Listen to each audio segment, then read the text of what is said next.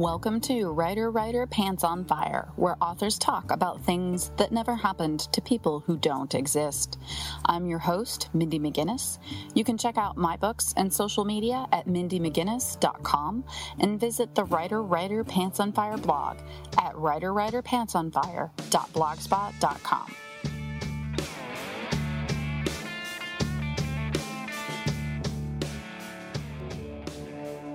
Born to privilege, trained for command, destined for danger. Master and Commander meets Sarah J. Maas in a seafaring adventure of duty, love, magic, and a princess's quest to protect her kingdom on her own terms. Air and Ash, an addicting new YA fantasy adventure by Alex Lidell. Welcome to the January of 2018 Roundup episode. Apologies for the Demi Moore voice. I've been really sick. My first guest of the year was Alex Lidell, who shared on how to find and utilize critique partners and how successful self publishing should focus more on the business aspect than the creative side. Be sure to check out that episode and listen to the end for Alex's offer of a free novella. On January 15th, I welcomed my first picture book author, Pat Zietlow Miller, who has received multiple awards for her many picture books. She explained how querying a picture book is different than querying a novel, the misleading ease of each project being 700 words or less, and why a children's book writer who wants to be traditionally published should not seek out an illustrator before submitting their work. January 22nd brought my longtime friend Robert Millett to the show, whose experiences in film and television taught him skills that translated over to novel writing. Also covered writing your story for the sake of the story, not a micro targeted audience, and advice for aspiring writers on how to process critiques without sacrificing their voice. Hi, I'm William F. Reed. And I'm Sean Leonard. And we're the Movie Makers. It's a podcast that works sort of like a writer's room spitballing session. That's right, and we invite our friends and colleagues in the industry to join us in coming up with a movie pitch idea. Sometimes it's good. Sometimes it's not. Sometimes it's funny. Sometimes it's not. But it's, but always, it's always a podcast. a podcast. Yeah, we nailed it. Cut, print. You can find us by searching The Movie Makers, three separate words, wherever you get your podcast. To round out this month, I wanted to share with you an interview that was recently featured on the Writer Writer Pants on Fire blog with Peter Hoffmeister, an author who I share an agent with. He is the author of two books of nonfiction and three novels. His current novel, Too Shattered for Mending, was released this fall by Random House. I asked Peter about balancing your attention when you have more than one published book, and I found his answers so interesting I wanted to share them on the podcast here today. So, the first question is At what point do you start diverting your energies from promoting your debut and writing, polishing, or editing your second or third book? Peter said, This is something I'm not good at, and I'm trying to learn from my mistakes in the past. So I'm spending more time promoting my current book rather than focusing on and stressing about my next book. In the past, I've mostly left my current release alone and moved on completely, but it's good to find a balance.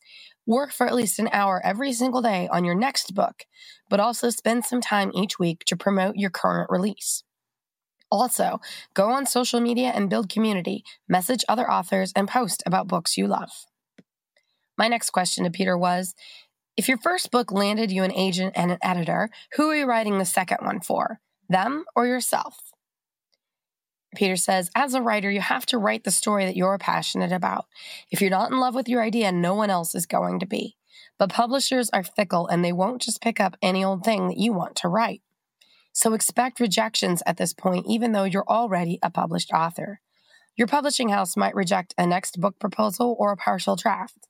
Even if you have an option, they might reject three proposals in a row. But keep after it. This is maybe one of the most unexpected things in a publishing career. Everyone talks about rejections before you get a book deal. Not many people talk about the hundreds of rejections after you get a book deal. I have five books out now and have been fortunate enough to get starred reviews from Kirkus, Publishers Weekly, Booklist, and School Library Journal. But that doesn't mean I don't get rejected all the time. I had two essays and a story rejected this week. As a writer, rejections are something you're going to face for the rest of your life. So write the story you want to write, but realize that the market will always be tough. My next question for Peter was Is there a new balance of time management to address once you're a professional author? Peter says yes. For example, I never got interview requests until I was a published author, but the specific demands depend on how much money you're making, how much marketing is being done by the house, and how much publicity you're hustling on your own. If you have a huge book deal, and most of us don't, you're being flown all over the country, going to every conference and constantly doing events. For most authors, though, it's 10 to 20 interviews or essays a year and three to five events. So, time management is really about maintaining the daily discipline of sitting down to write at your own desk. If you want to move on to a second novel, then you have to keep getting in that chair every day. Set a daily word or page goal and hit that goal. My last question for Peter was What did you do differently the second time around with the perspective of a published author? Peter says, Since I've published with four different houses, I'm sort of eternally working on my second book. I've never gotten to the place where my editor pledges her eternal love and a house just keeps renewing my contract. So I go through the same process over and over. I write, revise, edit, submit, get rejected, revise, and submit again. From what I know of other authors' careers, this is more common than you'd think. The days of authors staying with single houses for entire careers are mostly gone. A few authors are that lucky, but most are not. And truly, none of that matters. In the end, you have to ask yourself Do I love writing stories? And am I excited about the revision and editing process? If so, you're in it for the long term. Things will work out. Just keep writing.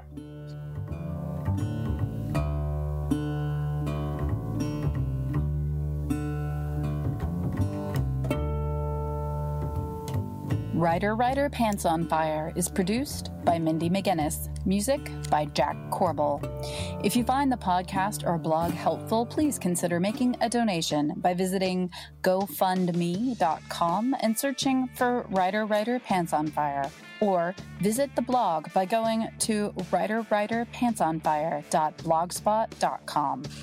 Click on the podcast tab and then the PayPal button. I'm your host, Mindy McGinnis. Join me next week for another episode of Writer Writer Pants on Fire, where writers talk about things that never happened to people that don't exist.